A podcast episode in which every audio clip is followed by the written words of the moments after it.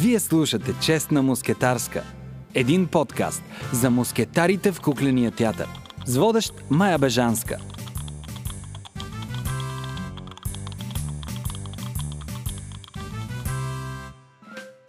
Здравейте, приятели!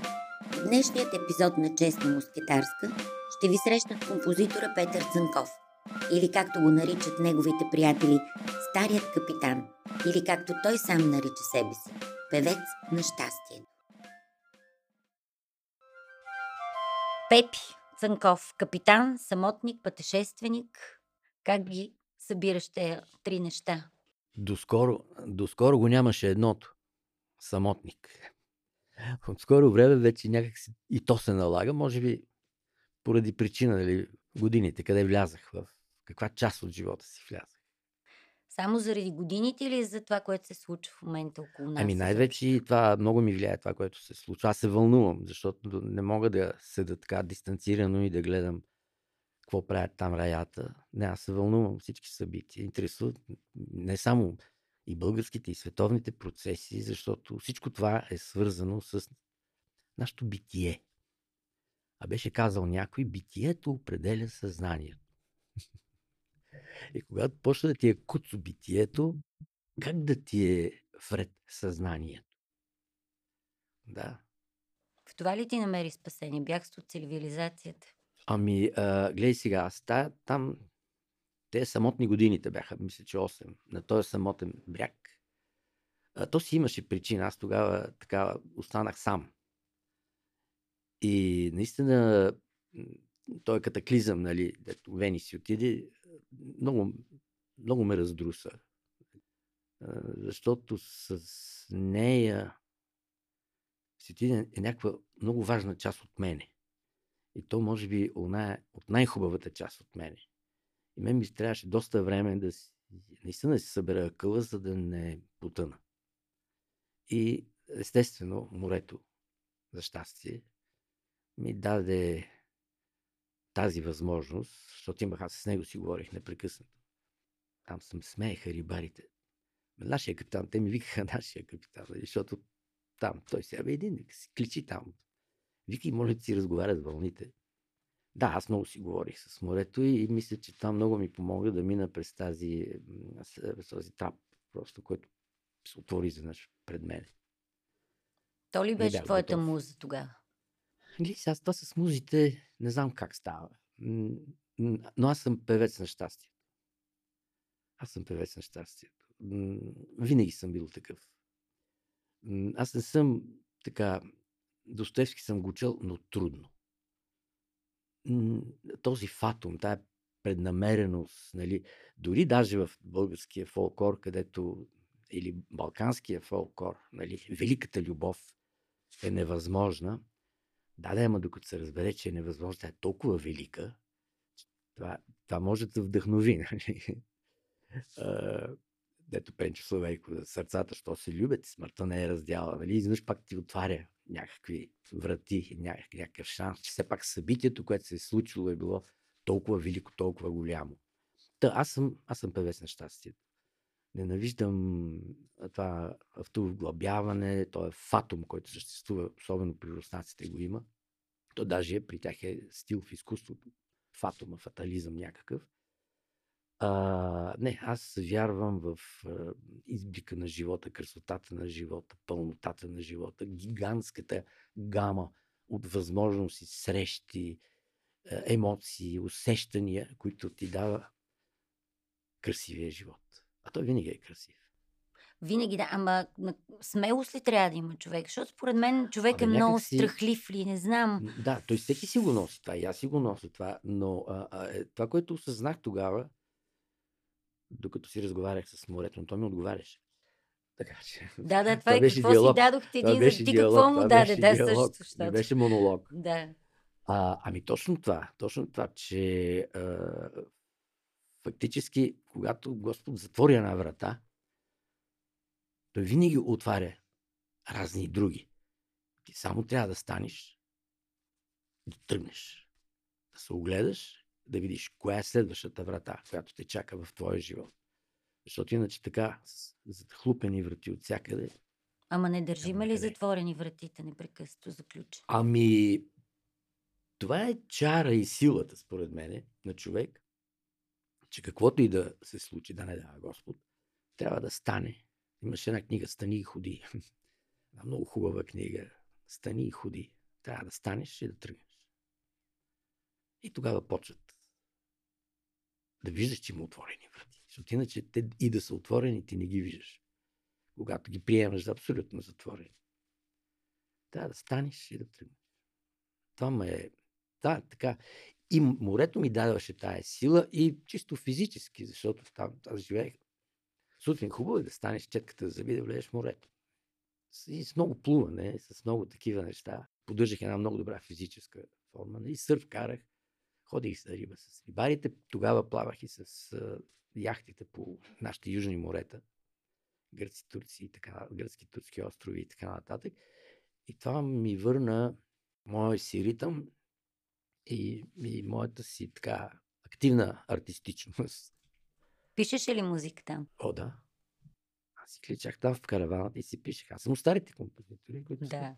както казваше Бай Панчо Владигеров, на композитора му трябва един нотен лист, един молив да пише и една гума да крие глупостите, дете е написал.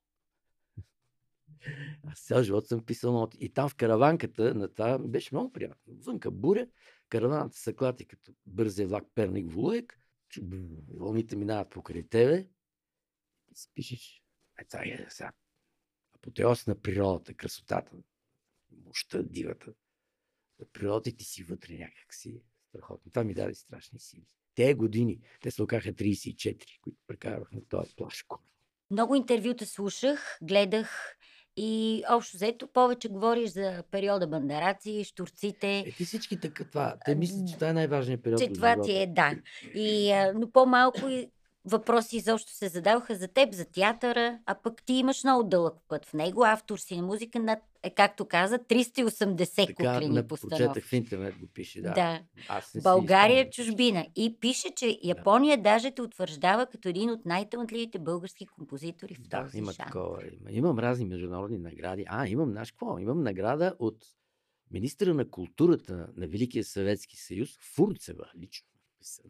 За големи постижения в изкуството. Тя, правихме с Емилия едно, къде отиваш конче, в Рига. И на премиерата дойде другарката Фурцева, танцува с мене и ми плака на рамото. Толкова харесваше темата на конете на кончето и така нататък. А в Япония с какво бяхте? В Япония бяхме с Коста, бяхме с а, този френски фарс Гиньон. И там пишеш, много беше хубаво това, че така един от най-емблематичните спектакли на, на то не беше фестивал, а беше кон- конгрес на Унима. Беше българския театър с френския фарс, игран, игран на японски. На японски ли играхте тогава? игра. Това кой е? Столичен куклен театър ли Не, не, не? Ямбол, Ямбол. Ямбулския театър. Мгм. Твоя път почва от Русе.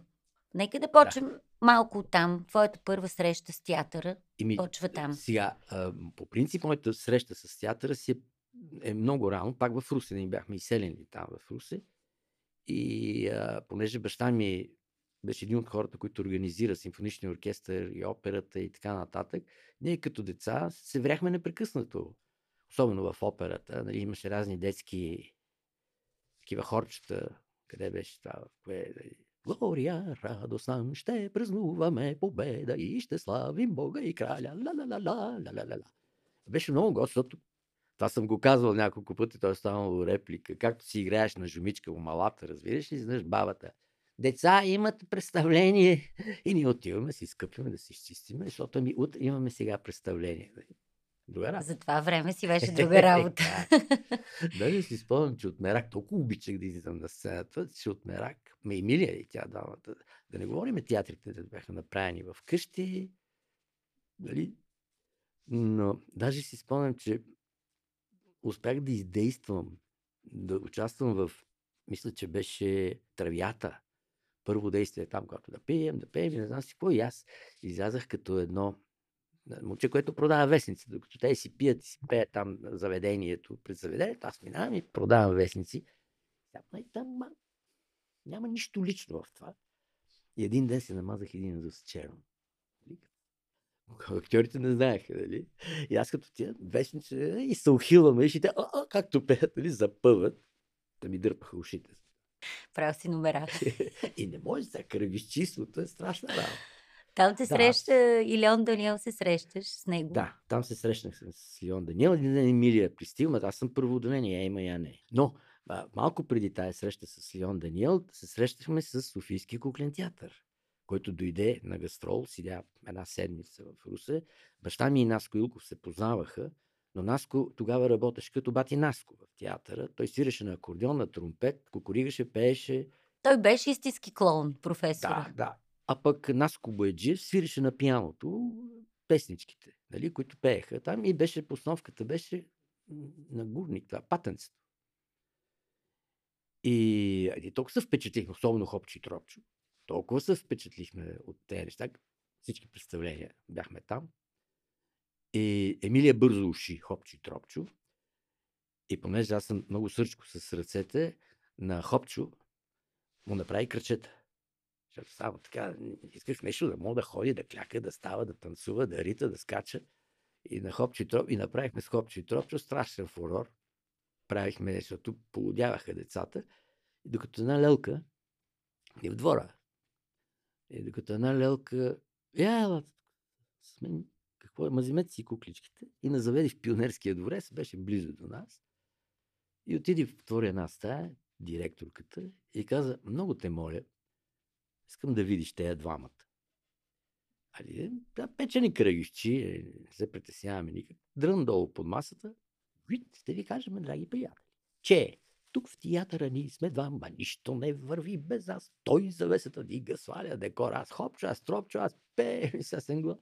Те се удушиха от смях и направиха в Пионерския дворец куклен театър, детски такъв, в които ние бяхме основатели.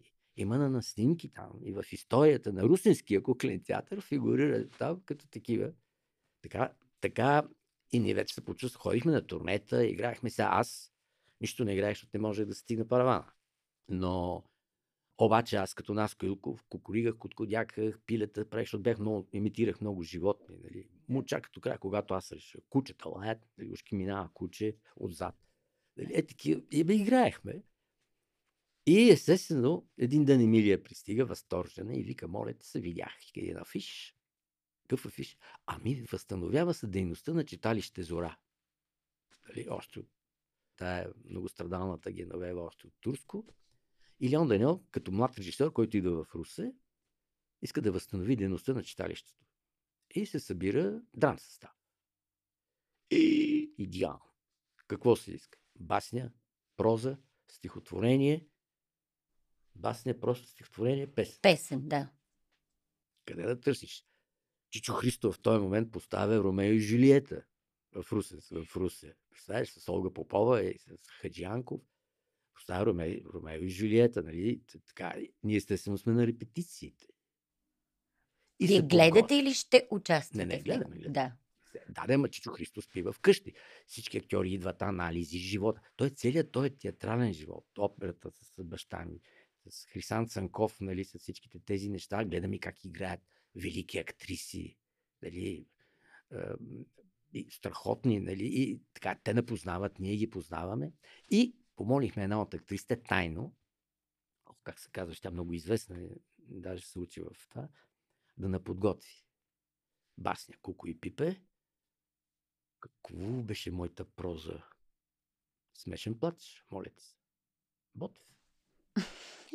Нямаше, няма. Да. Нали? Тежката артилерия. Те, абсолютно тежката артилерия. Сега за, за стихотворение нямах никакъв проблем, защото аз имам някаква много особена памет за мерена реч, стих.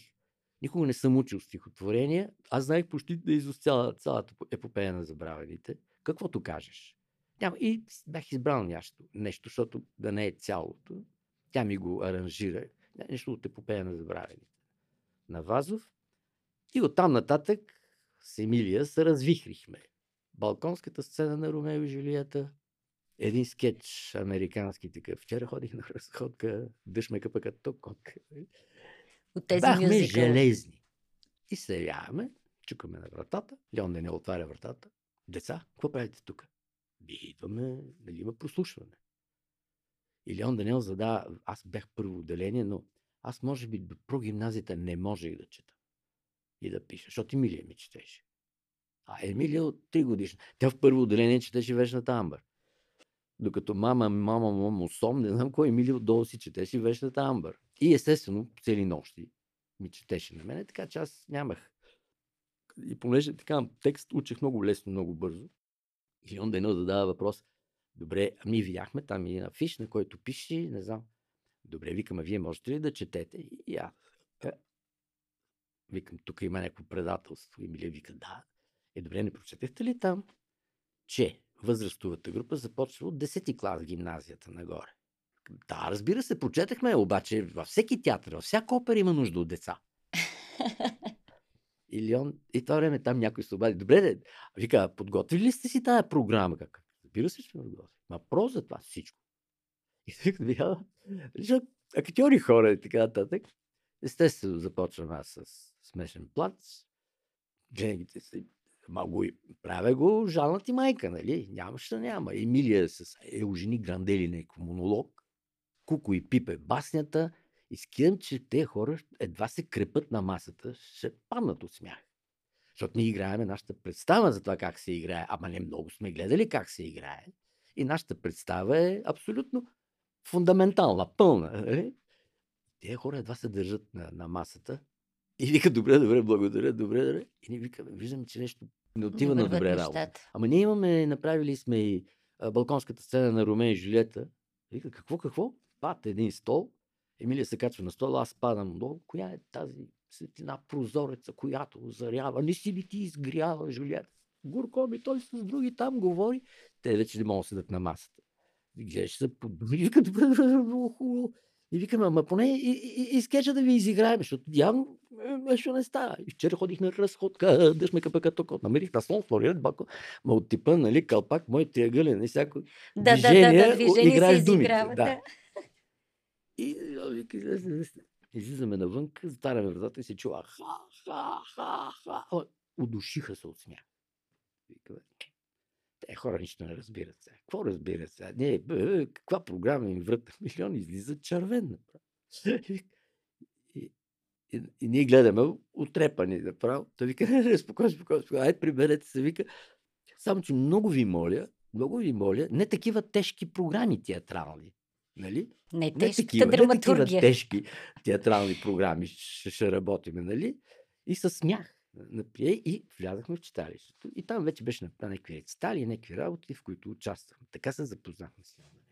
Той е казал репликата, човек се качва на сцената само Е, по голяма много по-късно. Да, много по-късно, Да. вече когато вече когато работихме и правихме театър. Той ни го каза това, между другото, когато м, нали, като бандараци напоканиха до Лион Даниел пак ме среща в София след много години. Нали, какво правиш? Нищо тук. Нищо. Консерваторията. Студент съм.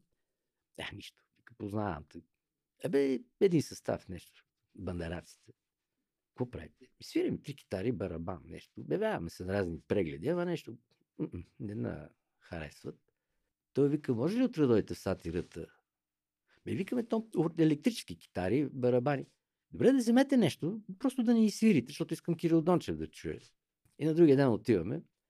Кирил Дончев, Леон Даниел, а, Ахрянов, този сценариста, и а, Иван Тьоф. И как се казваше пиесата? Добри Джотев. Обличането на Венера. И той там. И не сега. О, е, ха-ха-ха, о, е, а-ха-ха, се слюгочи това. Търа-мъра, търа-мъра, те се ухилиха. Такива. И он вика, добре, окей, много ви благодаря. И свириме няколко неща, инструментално такива работи. Кирил Дончев вика, супер, окей, добре, айде ще ви се обадим. И на другия ден да звъни и вика, елате сега да си поговорим малко. Аз ще напиша само, Иван Теофилов ще напише текстовете, аз ще напиша само мелодията. Даже ще, ще, ако искате и хармония, но предпочитам вие да си я хармонизирате и вие да си аранжирате. Сега идеята на Леон Даниел е Нали едно време театъра беше така, отваря се завесата, играе се първа картина, затваря се завесата, сменя се декора, отваря се завесата, втора картина, затваря се, сменя се декора, трета картина и така си вървеше театър. Така беше едно време. Вместо да се затваря завесата, ще пускат отгоре една тараба, такава ограда, селски, като селски двор, крива ограда с криви тараби. И докато сменят декора отзад в тъмното, ние пееме глупости, както каза Иван Теофил, ще пеете страшни глупости. Какво по-добре от това? Текстовете бяха такива.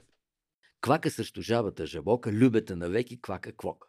Жабата квакоти на жабока, че и тя навеки квака квока. Квака, квака, квака, кво е интересна жабешка история. Един контекст, той беше една социална пиеса. Много готина, между другото, даже изпряха от начало. Защото ставаше въпрос уравниловка на обществото. Няма личности, няма. Всички са еднакви. И едно общество облечени еднакви в силове и, и пристига един. Пада един космомат. Разбираш, и не мога да разбера тези хора, защото толкова едат по един и стачи, смеят се по един и говорят по един. И ако се разделят малко на нещо друго, се обаждаш един Big Brother отгоре да ги вкара обратно в кюб. Mm-hmm. Това беше така контекста на спектакъл. И нали едно абсурдно обстоятелство. Един космонавт пада. Така. И той разбива структурата на това уравниловка, ама така доволно от себе си, отвратително общество. Няма персоналите, всички са еднакви, всички правят едно и също, всички говорят едно и също. И там почнахме да участваме и така фактически е, сатирата много заобича. И още същото лято назеха на турне. Като ние свириме нашите неща, те си правят техните. И фактически така пробихме като е, група. Група в театъра, да. да. След което Леон Даниел на покани, като направиха театъра на поезията и страдата във Витис, се играеше, където директор беше Андрей Празов. Същата тая постановачен екип, който ти казах. И плюс вече Коста Цонев, Асенчо Касимов, Ицко Финци, Апостол Карамите, Досио Досе, Венти Тумандаджи. Минавам да ти обясна. И там вече много по-сериозна работа поставиха малките трагедии на Пушкин. Пир по време на чума, Рицара с и Моцарт и Салиери. И решението на Леон беше ние да бъдем една вахална група. 20 души. Оркестър? Не, само три китари и барабан. Uh-huh. Една вахална група, която се държи отвратително. Тоест, тая е бунта, неговата теория беше, че младите първи реагират. Що младите излязат на улицата, се държат вакхално, и, значи обществото го е закъсало. Но не е работа на младите да кажат какво става. Какво да се случи, да. Те само удрят камбаната. И тогава, работейки, вече, там вече беше много сериозно. И вече една много по-хубава музика и така нататък, и така нататък. Пак текстове на Иван Теофилов, дописал Пушкин. А, на те, защото ние бяхме някакъв гръцки хор, който коментира иносказателно събития, които се случват. Които в няма нищо общо с героите и с конкретните събития. Нали? Но носят в контекста си носят едни послания, заради което на седното представление дойде Филип Филипов, гледа го, спря спектакъл и разтури театъра на поезията и срата. И мисля, че Леон Даниел стои 10-12 години снима филми за гъби. За гъби? за ядливите гъби. Разпредушили театъра така. Но там вече работихме много тежко, много сериозно. Виж с какъв състав. Искам да ти кажа, че а ние сме непрекъснато на сцената. На сцената има един декор, една бетонна черна стена, която може да я гърчиш, да я гъниш, да не е такова, но стена. Няма мърдане. Да, преди Берлинската стена беше. Виж това, Ахрянов. Значи всички събития са контролирани. И единствените, които отваряхме тази стена, бяхме ние, свирачите. Защото там трябваше барабаните ми. И оттам бяха и усилвателите. Нали, единствените, които можехме да отвориме тази сцена, бяхме ние. А всички останали сме на сцената си и присъстваме всяко действие и създаваше Ахрянов от нашето пластическо, физическо поведение, нали? И Алион Данел искаше участие. Всеки не е еднакво. Всичко, което става на сцената, всичко, което става на сцената, минава през вас. И аз искам да видя как действа на всеки. А как действа на всеки, ще си го мислиме през всичките 75 репетиции. Включително и на маса репетиции. А мен ми даде да играе младия. В един конфликт младия. Стария, стария играеше Андрей Чапразов и Венчето Мандаджиева младата. А, и там имаше, но, извиняй, колко страници мерена реч, Пушкин, поставяне, там всичките, те всички, представяш ли си, 75 репетиции на маса, за да подреди слово. Казваш сега, стоп, поеми въздух. Дай, довърши. Довърши. Не, не, не го вдигай, слагаш точка. Така, така се работеше. Всички така работех. Апостол, всичките, всичките с 5-6 вида цветни моливи. Цялото дихание и всичко. Той поставяше пиесата, поставяйки словото. След което, като отидем на сцена, всичко беше ясно. Само кой откъде влиза, до къде спира, къде си отива. Тогава вече в тези сериозни разкази, той вика, много сте артистични, много сте готини, но искам да ви кажа, тогава каза, трябва да имате много, много, много важна причина, за да се качвате на сцена. И тогава каза това. По-голямо. Това, което вече, което ти повече не можеш да го задържиш в себе си. Дали ще го изпееш, дали ще го изтанцуваш, дали ще го направиш в стих, в разказ, в картина, в а, монумент, ти повече не можеш да го задържиш. Писусите, ага, извинявай. Сцената ти го качваш, за да го споделиш. Да го споделиш. От свое лице. И всичко е лично в изкуство. Благодарим, че слушате Честна мускетарска. Подкаста на Сдружение Акт Унима България.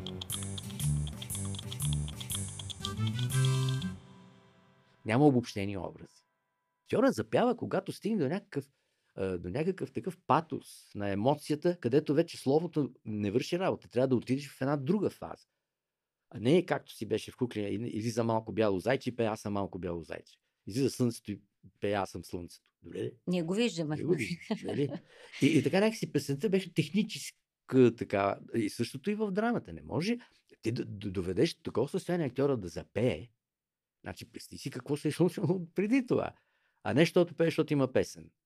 Нали? Или песента е почивка. Аз винаги съм държал на това.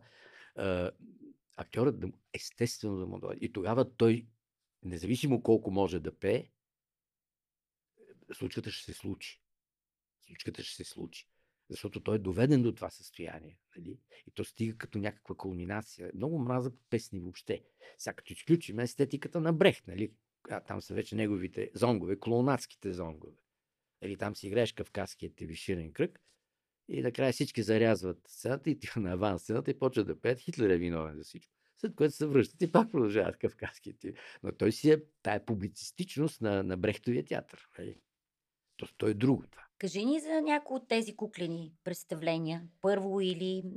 И първото представление беше това, беше патенството. Патенството беше първото представление, като ни изхвърлиха от штурците, като ме забраниха ш- август, септември 69-та година, викнаха на ЦК, с юмрук по масата, штурци не е имало, няма и няма да има. След като започна един разговор, ушким така. Вън, и като ви вземем китарите и ви турим по една лопата, ще забравите не вашите имената на майките си. Което в уния години, това е 69-та година, знае, значи или Ловеч, или Белене. Нищо друго не значи.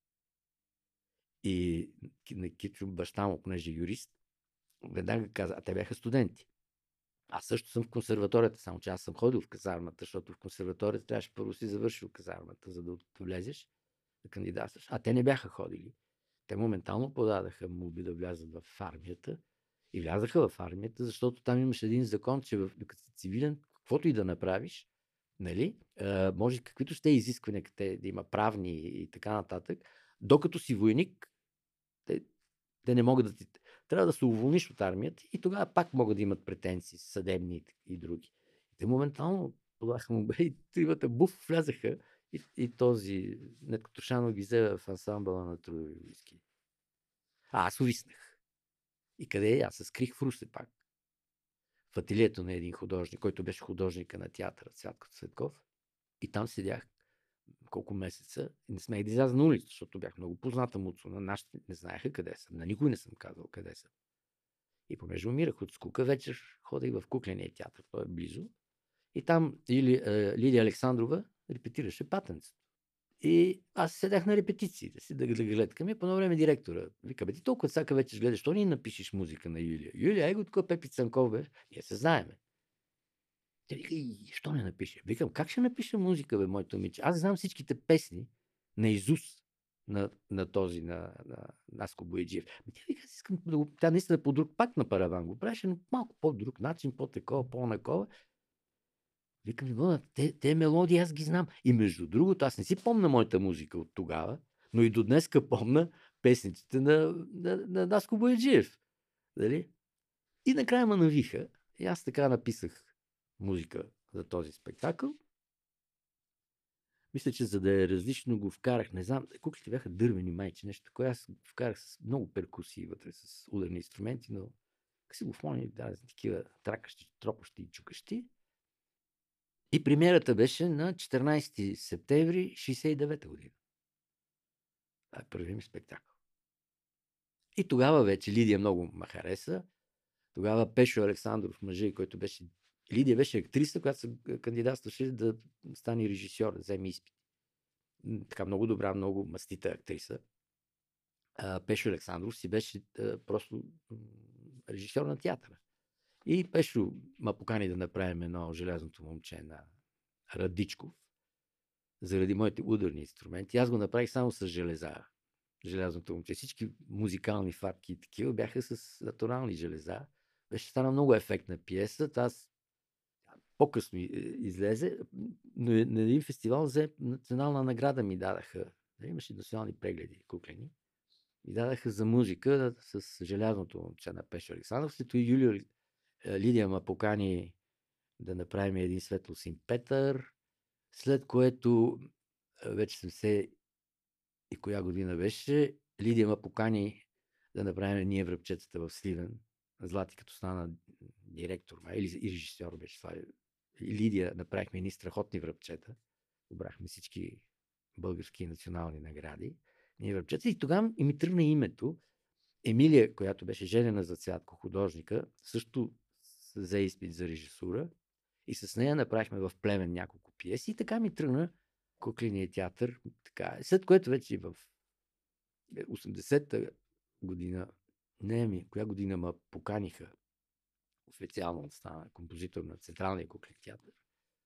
След което пък Пашата 80-та година завърши, той отиде в Пловдив, направихме Светлосиния Петър, един емблематичен спектакъл.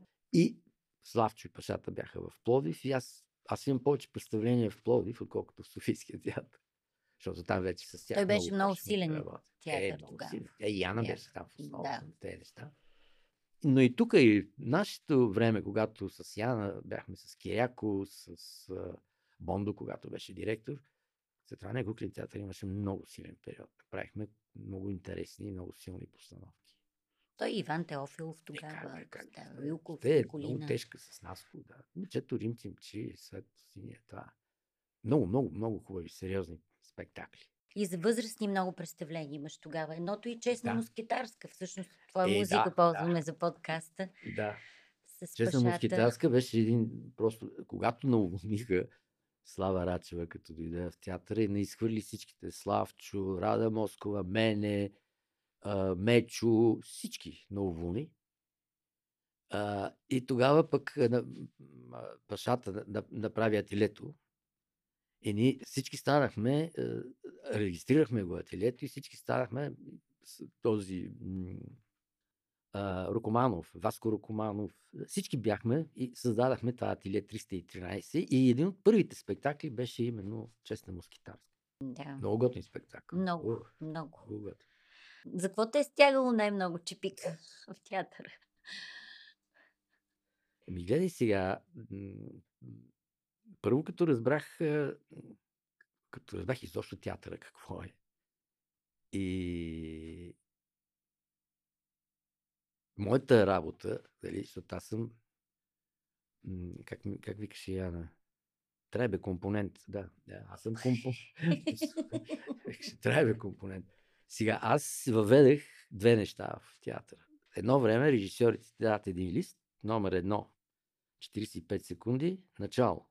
Номер 2, песен на зайчето. Номер 3, песен на слънцето. Номер 4. Смяна на декора. Всичко това по секунди описано. И така, всичките 24 номера. И композиторите си пишеха това колко секунди, толкова секунди, това колко, толкова секунди. Аз не. Аз влизах от... Исках на първата репетиция, когато на маса се чете, до премиерата. На всички репетиции. Почти без изключение, или с малки изключения, аз съм присъствал в салона. Яна ми даваше едни списъци. Викам, не, мила моя. Къде ще има музика? Ще видим като тръгне спектакъл. А тя дали от старата школа? Всичко е предварително нарисувано. Там мизансцени работи, не знам, ако не можеш да си изкашляш. Е, да, тежка, тежката, на тежката режисура. И полека-лека ми повярваха. И в край на краищата стигна до там, както Леон Данел работеше с Кирил Дончев. Каква ще е музиката? А, не, не знам. Кирил Дончев знае, аз не ме интересува. Той, той се занимава с тази част. И така стигнахме и до там, нали. Кога ще има музика, къде ще има, защо ще има, каква ще бъде. Но аз бях на всички репетиции. Аз знаех звука, тембрите, каква е общата картина на сцената, възможности, темперамент и така нататък. И аз винаги съм писал по актьорите. И много мразех, когато ми вземат една постановка, дори същия режисьор, и отиде да я поставя друг театър. А вика, Пепе, ела да виж нещо, песните не за. Ами как ще стават? Виж тази актриса, виж тази актриса. Аз съм писал за тази актриса. Как искаш да стане на тази актриса? Да, викам, просто няма начин. Нещо може би трябва да променям или какво и така нататък. Но то си губи същността. Защото актрисата, аз искам моите актьори, това го знаеш, като запеят, това да име се едно, че си слагат мека ръкавица. Нали? Да се чувстват уютно, а не да получат някаква задача, когато се чуят как да, как да изжабурат, че да мине по-бързо. Тяхната кожа да си стане. Не обичаш сравненията? Не, не, защото ако съм разбрал нещо, и това, особено в изкуството, за мен всичко е лично. Сравненията винаги създават обобщени образи. Няма. Няма. Така се играе Хамлет, така се играе мече, така се играе лисица, така се играе свинче. Всичко е лично. Всичко е лично. И когато е така, тогава това, което става на сцената, е истинския живот. Истинско. Истинско. И така и, се, отваря, се отваря.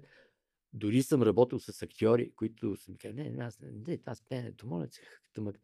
Съм докарвал актьори да извършват неща, които никога не са знаели, че ги могат. И, и това отваря палитрата, отваря възможностите и, и създава най-велика събитийност, наречена театър. Това се случва. Ей сега, в този момент, ама се случва. И е живо. Истинско. Ще спрем за малко, за да поемем дъх и да оставим смисъл на думите на Пепи да звучи в нас. Срещата ни с него ще продължи в следващия епизод, където ще си говорим за вярата в смисъл на това, което правим. За това да се откриеш и да се смириш. До следващия епизод ще се срещнем отново в Честна мускетарска с водещ Майя Бежанска.